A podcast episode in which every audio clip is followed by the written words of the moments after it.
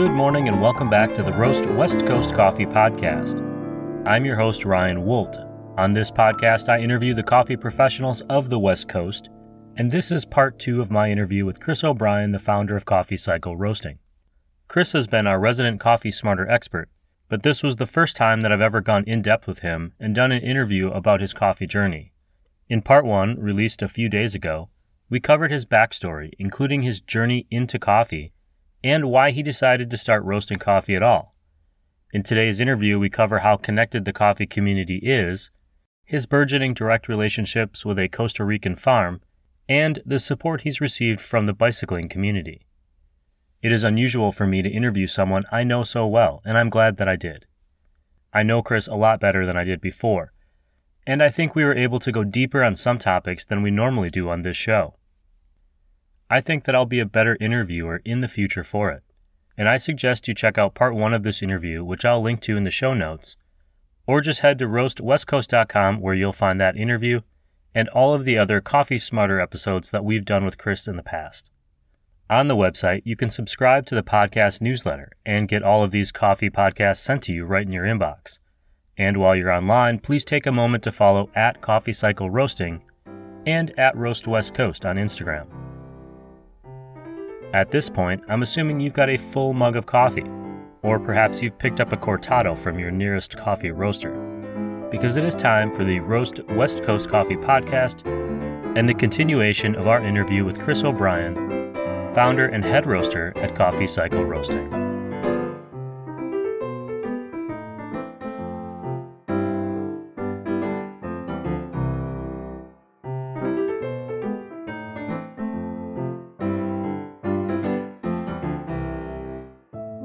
So I want to just say uh, before we go too much further into this story, which there's still quite a bit to go, I think. I remember visiting you on the side of the road. Uh, we had just met, I think, on, uh, at that point early on in our friendship, but I remember being impressed at how many cyclists in particular came to visit you in this weird spot on the side of the road. And I mean bicyclists, you know, spandex and uh, Sunday rides, and they kind of made a point to seek you out and I don't want to say keep you going, but but support you as somebody who is passionate about bicyclists. And that was kind of that community that I saw building there. Now, fast forward um, a year, and you are rolling into a new location in Pacific Beach, and we're talking about community. It feels like that community came with you, and then you kept adding to it um, from the surrounding neighborhood. Would you say that sounds correct, or am I off base there? No, absolutely, and um, it's actually I mean, it's really humbling to think about all the support that I've received over the years, you know, and, and, you know, I, I, I talk about it and I'm like, oh, you guys are so amazing. And people are like, oh, you, you, you get what you put out. And I, I just, I don't like taking credit for it because it seems very uh, self-aggrandizing and, and full of hubris. But, you know, we just hosted a ride on Thanksgiving Day up Mount Soledad, and it's uh it's it's a ride that's been going on for 14 years, and we were recently just asked to be the host of it uh, because of some changes, and um, and I looked out at this very large group of cyclists out in front of my shop, and there were so many cyclists that had been to my cart on the side of the road and had been supporting me for years and have coffee cycle mugs and tumblers or are selling product in our little makers market permanent setup in our shop or coming to the event we're having in December or you know it's just it's overwhelming a lot when I think about about um, that support that I've had from cyclists over the years um, and from that community. And it's an interesting community because it's not just one community it is a bunch of different communities. And you know I think one of the things they love about our cart, uh, my cart, and then our shop is um, is they love that it stitches all those different ones together. You know, you can be on the velodrome as a track cyclist or a really fast roadie or someone who rides for UCSD or someone who rides with, you know, your three old buddies that you've been riding with forever and just have a Thursday morning fiesta meetup and you know whatever it is it's like it brings it all together and and you know, I have a, a cyclist friend from LA who was at the shop yesterday as he was visiting. And there are these three guys that have had a Thursday morning group around Fiesta Island for, you know, however many years. And I went outside to talk to each of them and I connected them a little bit. I went back inside and they talked for 20 minutes. And all of a sudden now they know each other. So there's cyclists in LA now that know cyclists down here that aren't part of like any big clubs or anything. And I think that that, that has a real appeal to people. You know, I think it's it's nice to be part of a community. I think it's nice to be part of something bigger than yourself. And bikes are good at that. Bikes are good at bringing people together, but so is coffee. And so combining the two of them really seems to have, have hit a nerve with, with those people that are into cycling for the community. But it, it was really, really humbling to think about how much they've supported me over the years. And, you know, that, that location on the side of the road, one of the reasons I thought that it might work, because I, I you know, if I look at the, the traffic numbers on that road, something like 5,000 cars pass in front of that spot every day, which is pretty low. My current location has something like 35,000 cars that pass in front of it every day. You know, I think one of the reasons I thought it would work is that it was pretty close to Fiesta Island, which is, you know, the spot in Mission Bay here in San Diego where cyclists go to do workouts because it's sort of this artificial island that has a one way road around it where they can ride without stopping, legally ride without stopping, um, and therefore get a dedicated workout time in. And the road also has shared right of way between cars, bikes, and I think horses. Um, I've seen horses on there like once or twice, but not really on the road because there's plenty of island for them not to be on there. But anyway, you, you tend to get treated fairly well by cars because there's so many cyclists there. And so it was kind of on the way there. It was also sort of on the way of a lot of bicycle commuting as far as like a corridor to connect the more downtown, densely populated urban area of San Diego and some of the more remote tech job office areas up north, like you know Qualcomm and whatnot, like that, up in Sorrento Valley, things like that. And so I think that a lot of those tech jobs and office jobs, UCSD, um, researchers, things like that, up at the, the, university up there, I think they tend to have a lot of cyclists in their communities, and they like to do bike commuting because it's a great way to commute one and to get cycling in too. And so I kind of was like, hey, you know, this spot isn't that great by any metric that someone who's not a cyclist could see. But from the perspective of a cyclist, it actually hits two of these things pretty cleanly a major commuting route and a major workout route. And uh, so it got us a good amount of exposure there. And some of those some of those people, you know, definitely do still come pretty regularly, and I'm very grateful. So you've moved into Pacific Beach and you're running the shop. One thing that you were known for was you were really stringent about only serving kind of the best coffees from other roasters. I mean, you were you were searching for other roasteries and holding them accountable. I know in a few instances where you had been serving a roastery that maybe you didn't feel was living up to the standard of coffee you wanted to to present. And when I say that, I don't mean that as a critique on anyone. It's just that you wanted, as a shop, to present the very best possible version of that coffee that some roaster had made to the customer. Fast forward a couple of years, you've got a, a coffee shop that has gone through, you know, successful times, slow times, up, up and down times. The pandemic hits, you go into that, and at some point, I know you've always had in the back of your head doing some roasting on your own. But what happened um, to make you decide to turn Coffee Cycle into Coffee Cycle roasting? And then was there any sort of fear in taking that risk? Because you've kind of made your reputation as a guy who can be real particular about the coffee that he serves. And that's the nicest way i can think of to say you can be a real ass about it chris. I can. Uh, in a way that i respect and appreciate Thank you for that.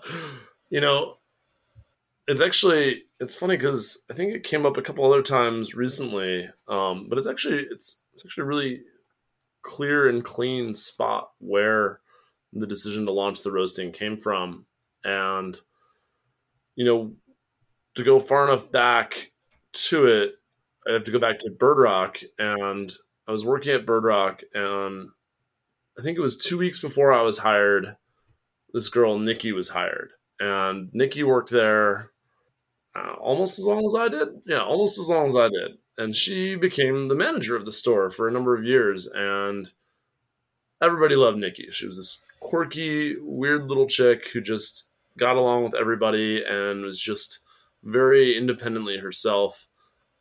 And we had this one customer who just kind of bonded with Nikki and I really well. His name is Johnny, and he was a lawyer. And so I've known him now for, you know, probably about 10 years because I met him pretty early on there.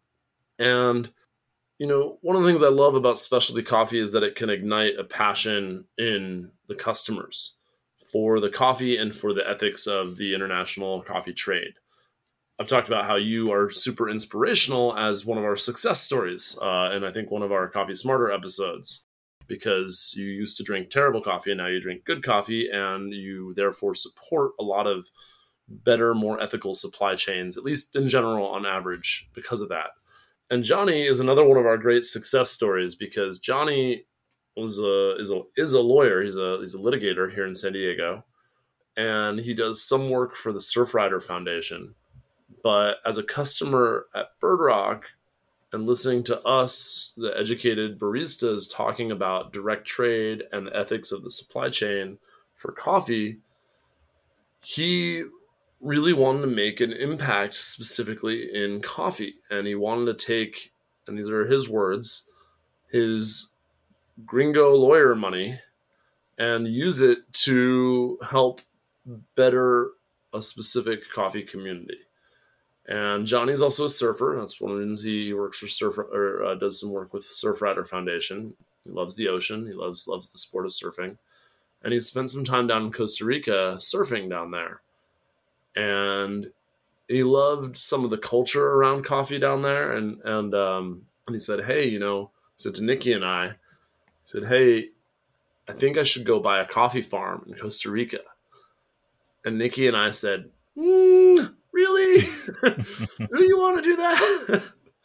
but obviously his intention was very pure and good. You know, he wasn't trying to to try to whitewash it or tell them what to do, um, which is great.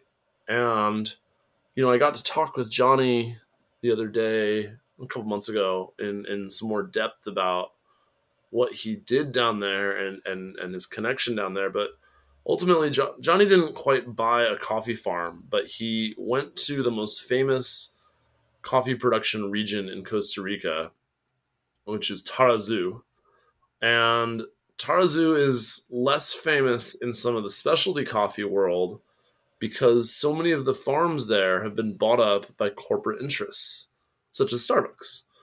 And he went and he drove all around the mountains in Tarrazú uh, through these coffee farms looking for independently owned coffee farms, and he he finally found one. And instead of trying to buy the farm out from the guy because he didn't want to whitewash it or do anything stupid like that, he established a relationship with the owner of the farm and said, "Hey, I'd like to use my gringo lawyer money to better your farm and to help promote your farm and to help your farm improve to the point where you can help improve the lives of your family, your workers, and the community that surrounds your, your farm. And he worked with a town close to the beach, not too far away, about two, two and a half hours drive away down down the water, who serve who now serves, I don't know if they did originally, but they serve coffee from that farm exclusively. And they have this kind of cool coffee shop in this surfing community in Playa Negra. And after a number of years working with the farm owner down there, he helped build a processing facility on the farm owner's land.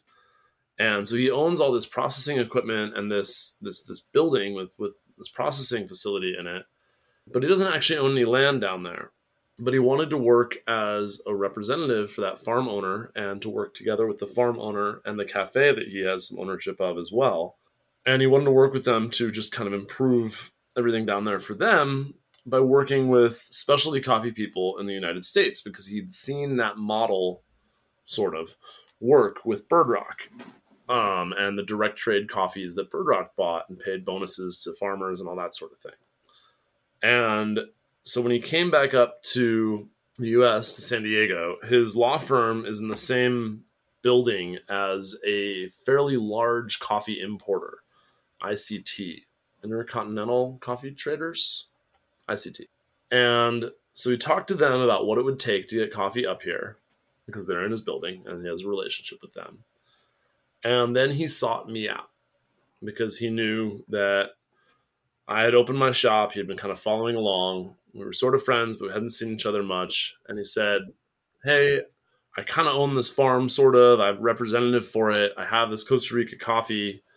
I want to form this direct relationship with you if you're interested. And I wasn't roasting at the time. So, what am I going to do with hundreds of pounds of green coffee?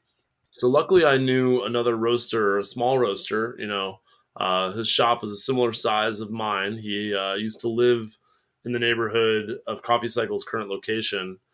And he had come in early on when we opened up and had some really good cups of coffee. Because, like you said, I try to be, you know, pretty meticulous and, and specific with my coffee. And so this guy, Jimmy, who's a really great guy, Jimmy Silva at Jaunt Coffee Roasters, who I think has maybe been on the show. Yeah, he was the first interview this season. Oh, cool. Yeah, Jimmy's a great guy. So Jimmy, I think, was taking a course at Bump Coffee Roasters at the time to learn how to roast coffee because he had been running his little coffee cart, Morning Bird Coffee, for a while. And he was about to make this next step to open up Jaunt Coffee Roasters up in Mira Mesa. Not to correct you too much, but it was his wife's coffee cart. Oh, I didn't know that. That's very cool. She worked at Crown Point Coffee, and um, Oh. she opened this cart, and then he was in marketing, and he was helping her, and it just kept growing. You know, it kept growing, and he kept getting more and more passionate about it. I love her, man. This is great. Yeah, they're, they're they're a great little family, and I really like Jimmy, and he's been really doing a great job with coffee lately too. Gotten some really cool scores from Coffee Review and just some really excellent tasting coffees. But and the shop is quirky and wonderful. You know, it's just a good good community stop up there. Um, but so I connected Johnny and Jimmy, and I said, hey. And yes, I do know that it is sort of frustrating that one of them is named Johnny and the other one's named Jimmy, and I have to keep them straight every time I'm talking about them. But anyway, so Johnny from Costa Rica, you know, I connected him with Jaunt Coffee Roasters, and we got some samples roasted up of some of the coffees that Johnny was able to provide. And I tasted them, and Johnny asked me, he said, Hey, are any of these coffees good enough for you? Is there any way we can work together? And, you know, one thing I learned at Bird Rock, among many, is the value of forming a relationship and the variation in a farm's output. Um, one of the first direct trade relationships Bird Rock had was with a farm in Guatemala called Finca Santa Ana. And every year that I worked there, Finca Santa Ana coffee was bought by Bird Rock. And the first year that Bird Rock established a relationship with them, they had placed in the Cup of Excellence, which is a competition that coffee farms kind of participate in, in a lot of coffee producing countries to promote coffee farmer identity and to promote specialty coffee in general. And Finca Santa Ana's coffee some years was really, really good. And other years it was okay. But then it would come back and it would be really, really good again a couple years later. And it was always good enough to do something with. And so I tasted all these samples from Cafe Corazon, the name of Johnny's coffee farm down there. And I said, you know, these aren't the best coffees I've ever had, but they're very good. Um, they're, they're quite good. You know, there's, I've had plenty of coffees that are better, but they're, they're good. And I said, I think I can work with this. And so Jaunt Coffee Roasters started roasting them for us, and we established sort of this, this three-way relationship where Jimmy at Cafe Corazon would get the coffee to Jaunt Coffee Roasters. I'm avoiding saying Jimmy's name just for confusion purposes. Uh, he would get the coffee to Jaunt Coffee Roasters. They would contract roast it. Jimmy in Costa Rica would pay Jaunt to roast it. And then I would pay Johnny as if he was a wholesale coffee roaster providing coffee to me. And in this way, we sort of had this weird shortcut direct trade relationship um, where I wasn't a roaster, but I still had a direct relationship with the farm, um, which was really great for sort of the, the philosophy that our shop has always tried to promote, which is that this really good coffee that we're trying to serve you has a purpose, and the purpose is to convince you of the value of ethical coffee trading and to convince you to continue investing your money one cup of coffee at a time into this idea of specialty coffee and making a more ethical, better supply chain. And so it's great because I can I can see the results, right? I, I see photos from the farm. I have an open invite down to the farm. I've sent customers down to spend a night on the farm before, and they've had a great time and told me all their, you know, all their stories. They went with the farm owner to buy a cow one day because it's not a tourist experience; it's a genuine coffee farm experience. Um, I don't know what they needed the cow for. I don't think I had anything to do with the coffee. Um, and so we had this good relationship with the three of us, but Jaunt Coffee Roasters was growing a lot, and I wanted to do more. I wanted more direct control over it so that I could s- experiment with it and see what I could get out of it. Because with Jimmy being contracted by Johnny, sorry, with Jaunt Coffee Roasters being contracted by our Costa Rica coffee farmer friend, I had say in it, obviously, because I'm the end consumer, but I didn't have the, the control that my my obsessive nature needs. You know, um, if I have a pour over in front of me and I'm making it, I can do whatever I need to to adjust it. But with it being roasted a couple miles away, if I wanted a slight change in it, it was hard to affect that change because there's also interpersonal relationships. Like obviously, Jaunt is roasting it as good as they think they can, but maybe they're not roasting it as good as a coffee that they would be serving, or maybe they're not putting the same quality control into it and they're expecting me to do the quality control, but I don't have the same voice in changing it. So it was it was an interesting situation where I was very happy with it, and I, I really cannot speak more highly of Jimmy or Johnny or any of the people involved in this story. The frustrations came from the nature of the relationship, and it wasn't a super frustrated position for me to be in, but when my friend Luis opened up Acento Coffee Roasters, uh, just five miles down the road from me, Johnny from Costa Rica had met Luis a couple times and they had really hit it off. And Jimmy was at Jaunt was sort of outgrowing our relationship in some ways. Not that he didn't, he was amazing. I really cannot speak more highly of Jimmy at Jaunt. But sort of Johnny from Costa Rica and Luis sort of made this agreement to move Johnny's roasting down to Acento. And the move was discussed with me you know, a couple times leading up to it, and I was in support of it. But I also didn't want to rock the boat too much. You know, like I said, I was kind of at this end user client position that was awkward because it was a strange arrangement. Um, it wasn't what most shops do. And there's probably good reason for that because it was a little bit uh, complicated. Um, but at any rate, one week, suddenly coffee roasting all moved down to Acento, and I wasn't really quite ready for it. And I don't think Luis was really quite ready for it either, even though we had kind of discussed it. Luckily, at that point, because we had sort of known it was it was coming, I had bought a small sample roaster can roast about 120 grams at a time.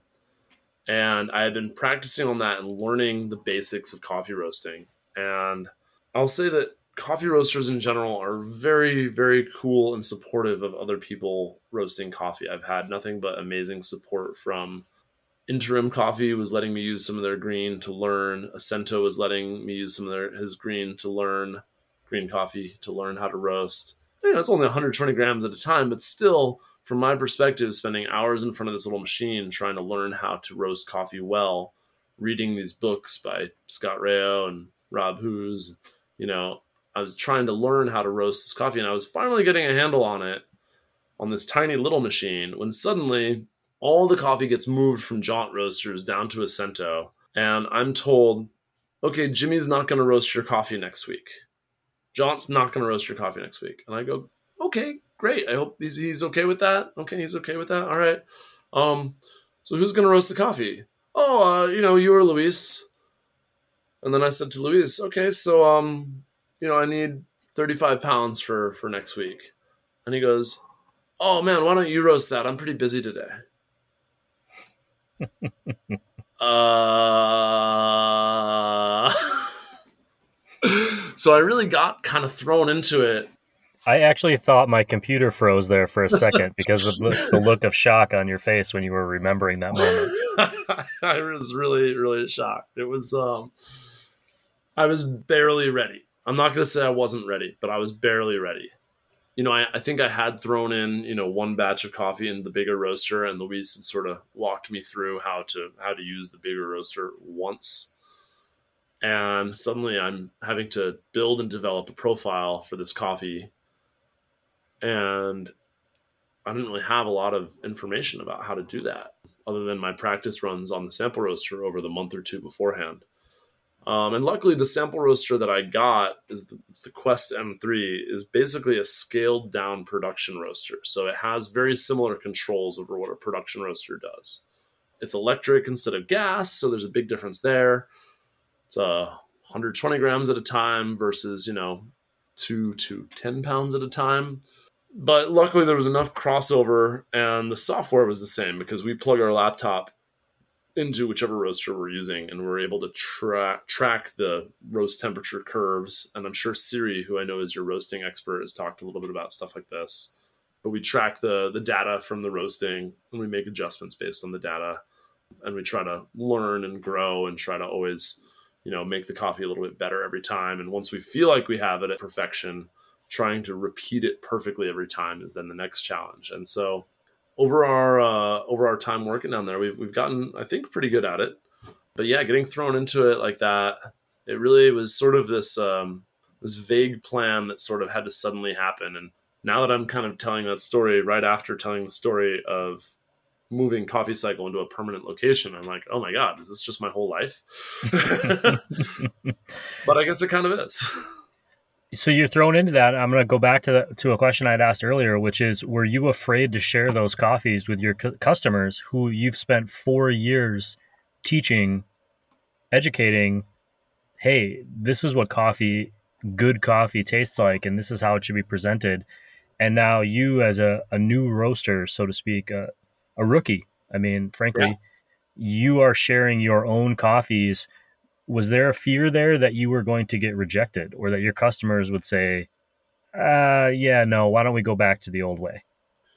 Absolutely. Absolutely. I mean it really is like every day still after a couple months of this at least and after uh, some of our recent successes it's still sort of terrifying because we really did get to work with some of the most amazing coffees in the world. I think it was two years ago that our pour over bar menu had maybe it was only a year ago but you know coffee review lit, releases a list of the top 30 coffees of the year.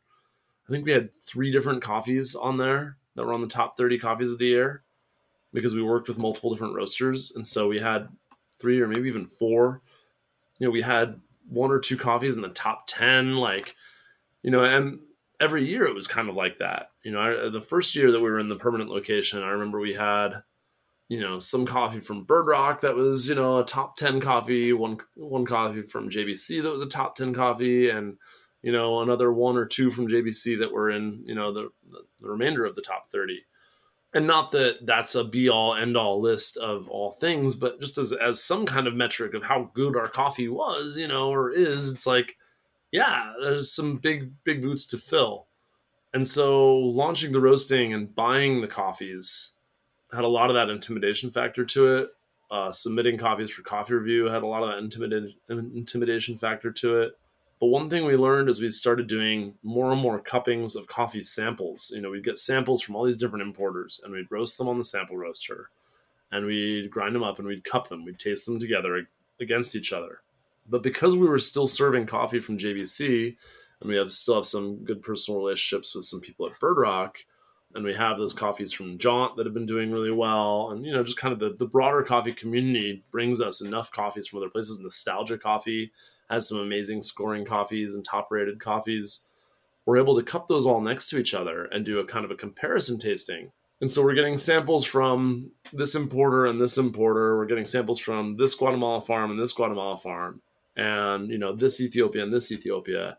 And then fortunately we have a very similar coffee, similar style of coffee from JBC or from Nostalgia or from, you know, wherever that scored a 95 points or a 94 points or whatever it is.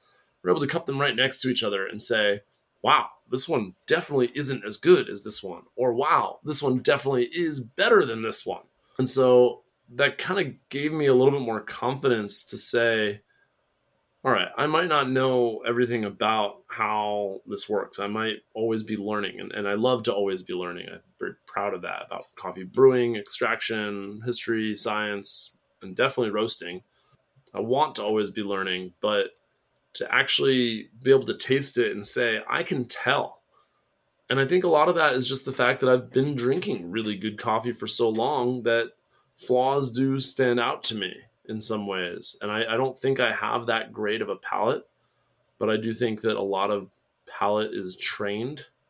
And a lot of what I have inadvertently trained is an ability to pick out flaws just by drinking relatively flawless coffee for so long from such incredible producers like Bird Rock and JBC and Nostalgia and now Jaunt and now us.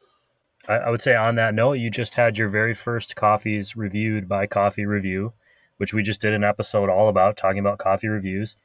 And you did pretty dang well. Uh, you got a 94 on your Kenya roast, a 92 on your uh, Ethiopia Nano Genji roast which just for context, I know they were reviewed right after Coffee Review did a whole big feature on Ethiopia where they were focused on that. So it's still impressive. Uh, so first, congratulations on that.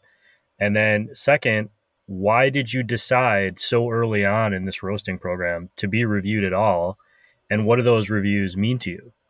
Uh, I mean, so the reviews to me, for one thing, it's nice to just calibrate your palate against a professional's palate right? To say, okay, I think that my Kenya that's unrated is as good or better as this 90x rated, you know, coffee from this other roaster. I think, okay, I've got these two Kenyans in front of me. One of them has a score. Mine doesn't yet. I taste the two of them. I say, okay, mine's freaking better. I I want the bragging rights here, you know. In general, it's, you know, part of just marketing you know it's good marketing to have some of that there. It's it's it's, it's bragging rights on a on an international platform, but then it's also, and I think this is probably the most important for me because after I started roasting, I did get customers asking me about where'd all the points go on your pour over menu. because we were serving all these coffees that have been getting rated and we were, you know, trying to sort of show off, hey, this is how good our coffee is these people say it's this good. I had customers that were kind of reflecting that fear that I had myself of is our coffee as good as the coffee that we used to be serving?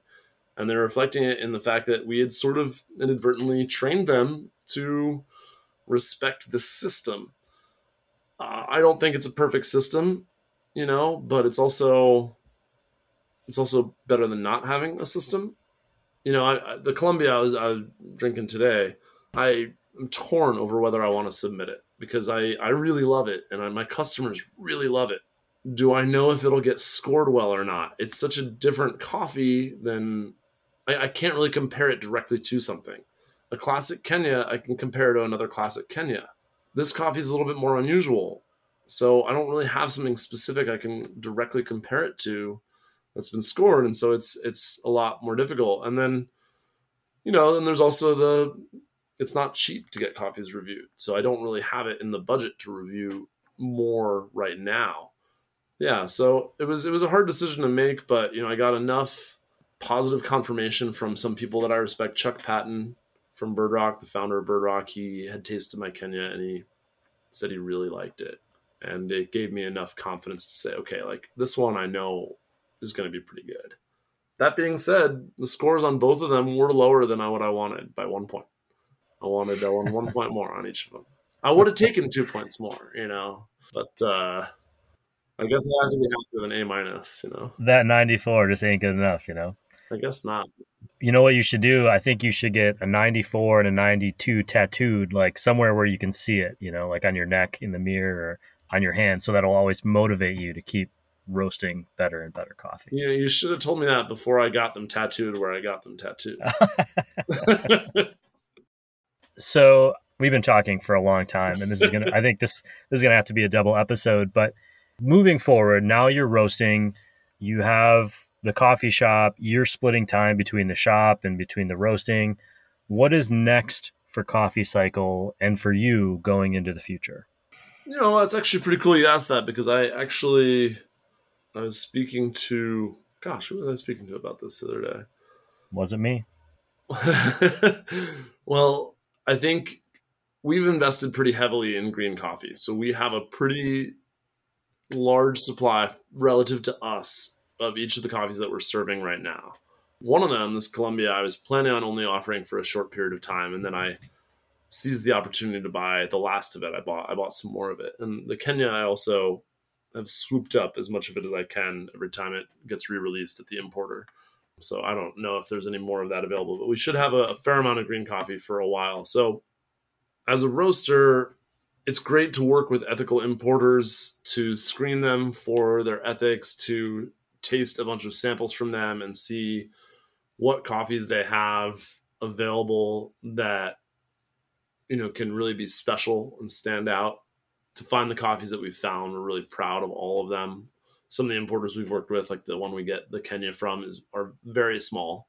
And uh, you know that importer specializes in people that are sort of on the borderline between home roasters and commercial roasters. So, you know, we we're probably slightly too big to really be working with them, um, and probably next year our usages might be beyond what they can do.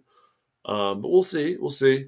But I think the best way to move forward as a roaster who's you know kind of spoken about this this quality and this ethics is to really look into direct trade and we do have that direct trade relationship with Costa Rica, which is wonderful. And we're going to continue cultivating that relationship and working with them. I'm getting some coffees from this year's harvest delivered to the shop from them on Tuesday. Um, and we won't be launching it for a little while because we have some Guatemala we're going to get through before we get to that coffee from a farm that I, I know in Guatemala. It's done some really great work this year and in previous years when I've had it from other roasters.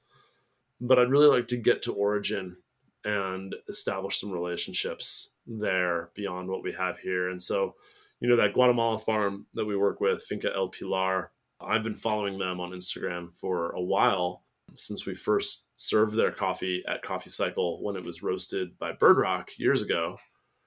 And I messaged the person who runs that Instagram account a number of times, and it turns out that that Finca El Pilar guy doesn't own the Finca El Pilar anymore that we buy our coffee from. It's actually a different owner now. But that guy does have a farm. It's a smaller farm, and he has two friends with some farms. And Luis from Acento has a friend who's an exporter in Guatemala City who works with a bunch of different farms. And so the opportunity to get down there to start pursuing some of these relationships as a way to get special, unique coffees with a more traceable and transparent supply chain is an opportunity that I'm really eager to have. And it's not because I'm desperate to see Guatemala. I would love to see Guatemala, Ethiopia, Bolivia, you know, all these places. I'd love to go down there. El Salvador, I have a friend who owns a coffee farm down there. I'd love to love to see some of these places but that's not that's not why. The why is because to develop and to grow as a roaster, not just in grow in sales, but to grow in impact, to grow in in our story and the effect that we can have. You know, it, it does require those those those travels to origin, and I'm here for it. I'm willing. I'm willing to go.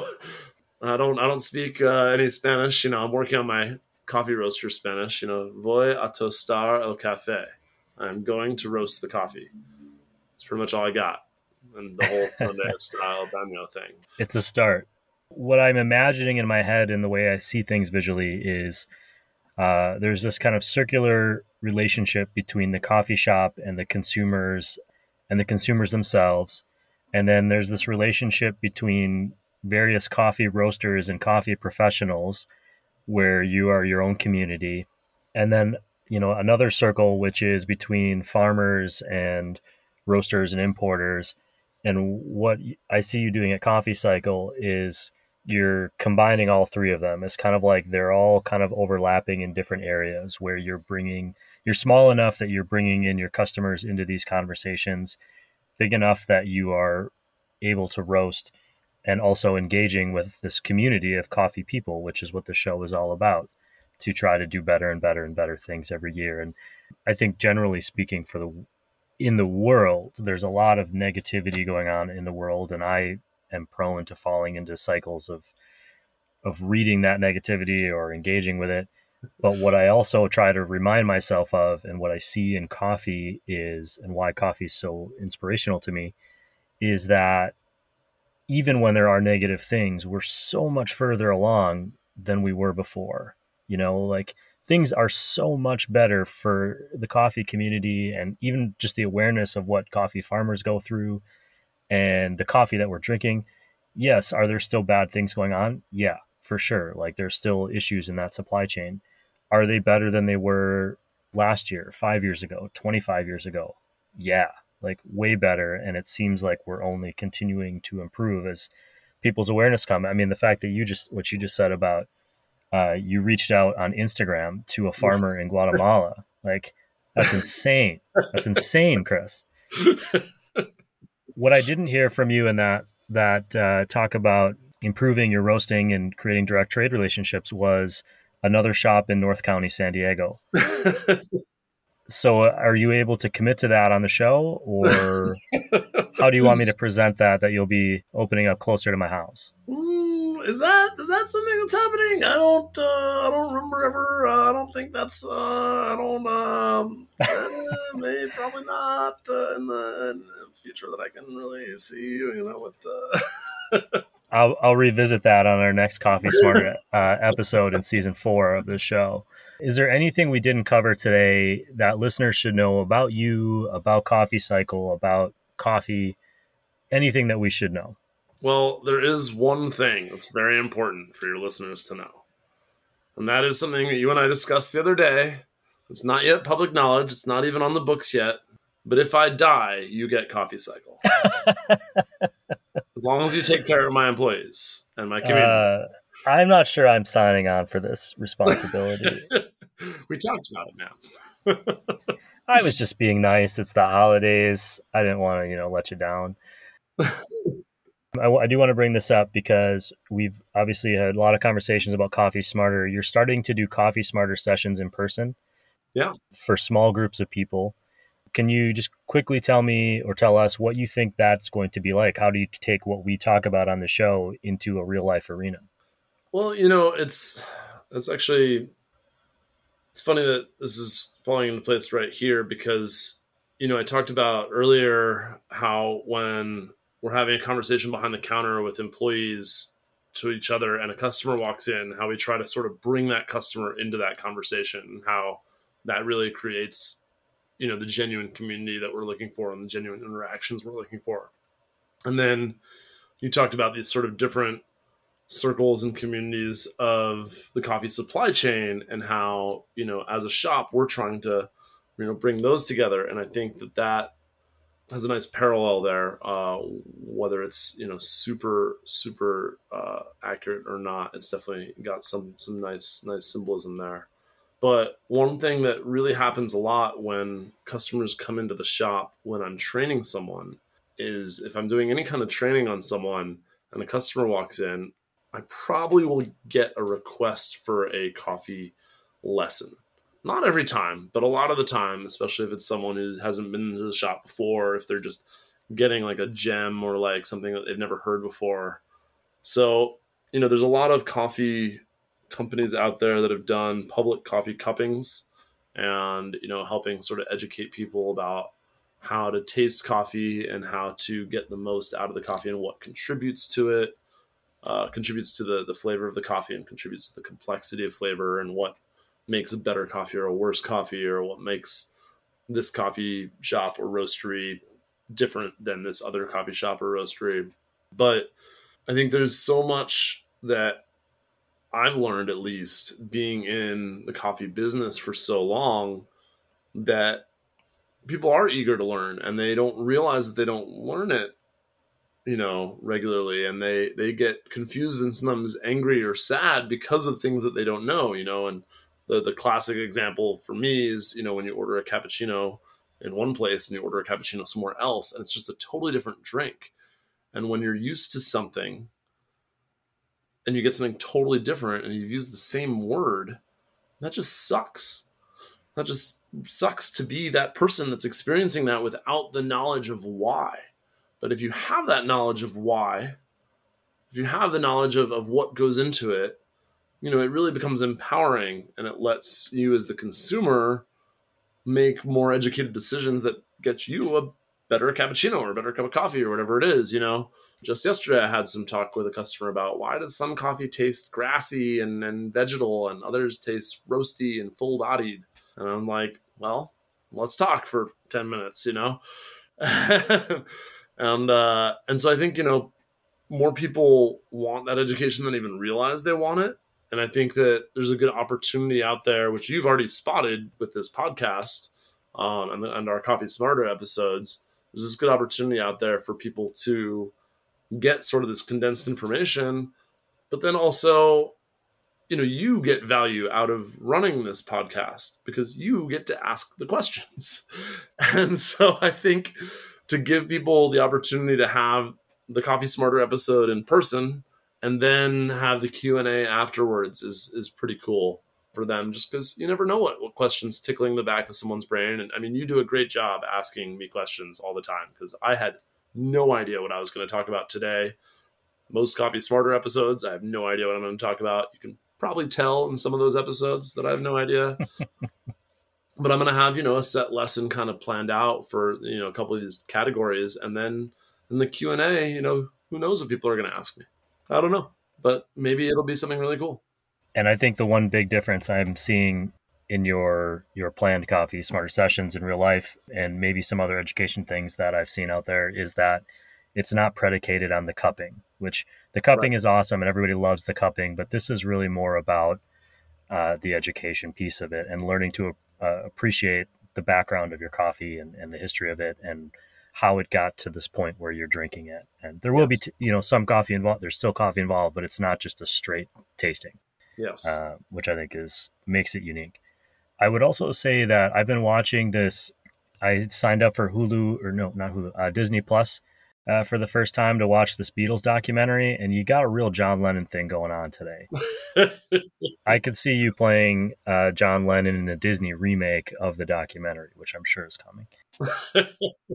Last question I'm gonna I ask everyone, and I'm not going to stop with you, is that when you're out grabbing a coffee from somewhere else, one of these other roasters that you've mentioned, wh- what coffee are you looking towards drinking now, and and what is your what is your go to when you're just out, say riding your bike and you see a new place and you, you're like, man, you know what, I want a cup of coffee, or I want a coffee of some kind.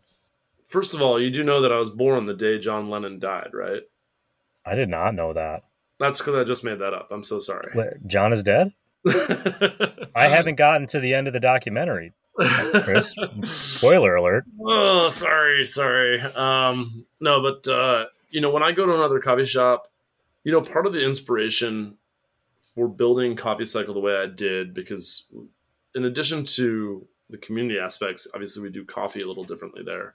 Um, but one of the things I really wanted at Coffee Cycle on in the cart and in the shop was I wanted to be able to pull single origin espressos, lots of them.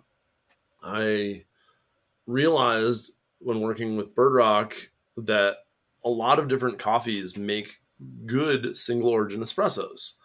And most espresso you get at a shop is a blend. But a lot of specialty shops will have a single origin espresso available. And Coffee Cycle has like four or five right now. Um, sometimes we only have two or three, but right now I think we have four or five available. That's probably the number one thing I ask for and look for at a shop. I don't think it's something for everybody, um, but it's something I really enjoy because there's almost like an alchemy to it, where you you put in iron and you get out gold, you know, or maybe you put in steel and you get out gold, or, or maybe you put in steel and you get out copper.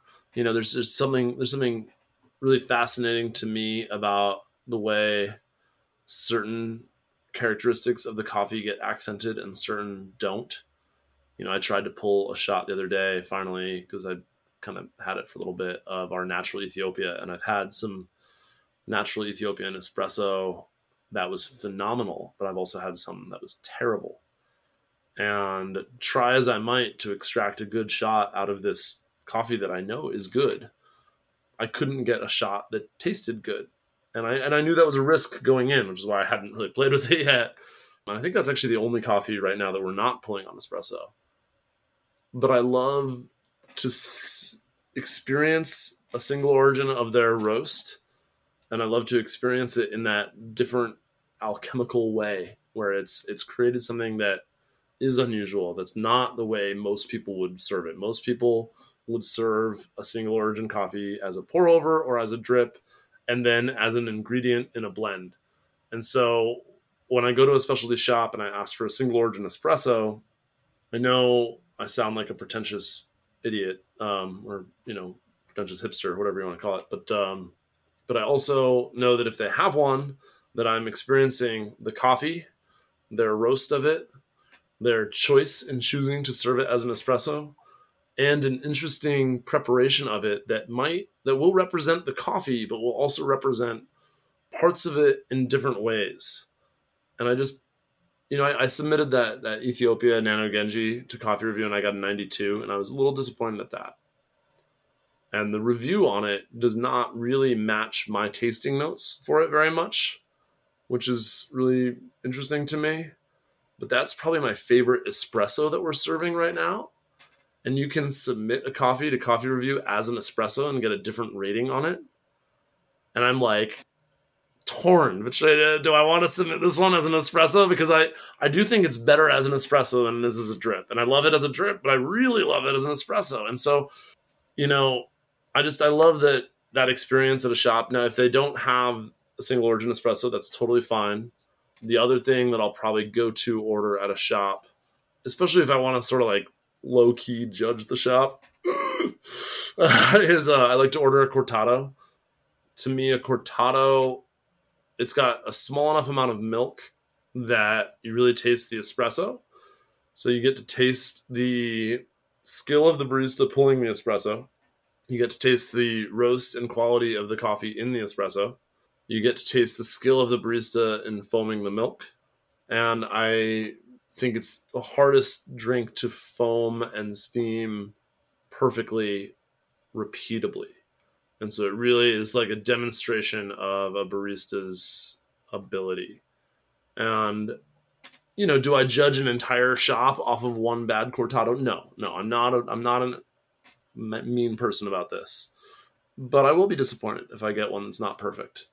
I have a vague memory of um, and I'll mention this at the top of the show, but obviously I worked at Coffee Cycle that first year you were open, and I vaguely remember the first time or one of the times that I was allowed to work on the espresso bar, somebody ordering a cortado, and you did you just kind of shoved me out of the way, and you wouldn't let me make it, and I never really understood until now why that was. Chris, I really just appreciate your time. You always are so generous uh, with me and um, answering my questions.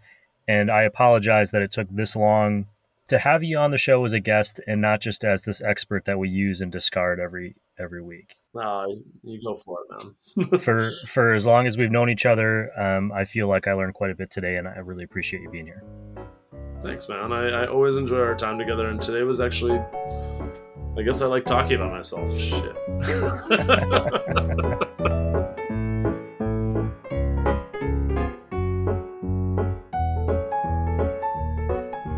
To recap, at one point, Coffee Cycle's house coffees were coming from Johnny at Cafe Corazon, after being sent to Jimmy Silva at Jaunt Coffee to roast, in theory, then being given back to Johnny, who then sold the beans wholesale to Coffee Cycle. I'm pretty sure I got that right, and it's kind of a good example of how convoluted the coffee supply chain can get, even in a fairly direct trade relationship. What I'm taking from this episode overall is that coffee creates communities of coffee professionals, cafe employees, and customers that all overlap and interact with each other in ways that are both complex and yet simple. We all love coffee and are looking for the best coffee beans and the best coffee experiences. And somehow we've all found our community within that world. That's it for today's show. I want to thank Chris for spending the time and being so generous with this show. We're coming up on the end of season three of the Roast West Coast Coffee podcast, and I'm looking forward to an incredible season four in which we talk to more roasters, more professionals, and introduce an entirely new series of creative episodes to the show. We only get there with the support of both our incredible subscriber listeners who choose to pay for content that we offer for free just to support the creation of this coffee content, and because of our roast industry partners.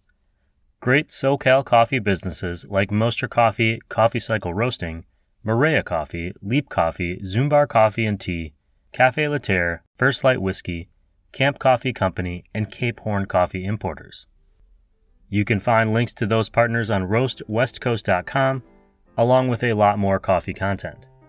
This episode of the Roast West Coast Coffee Podcast is, was, has been written, produced, and recorded by me, Ryan Woldt. I hope this show has found you happy, healthy, and with at least enough sanity to make it through the day. And please, always tip your baristas and be sure to drink good coffee.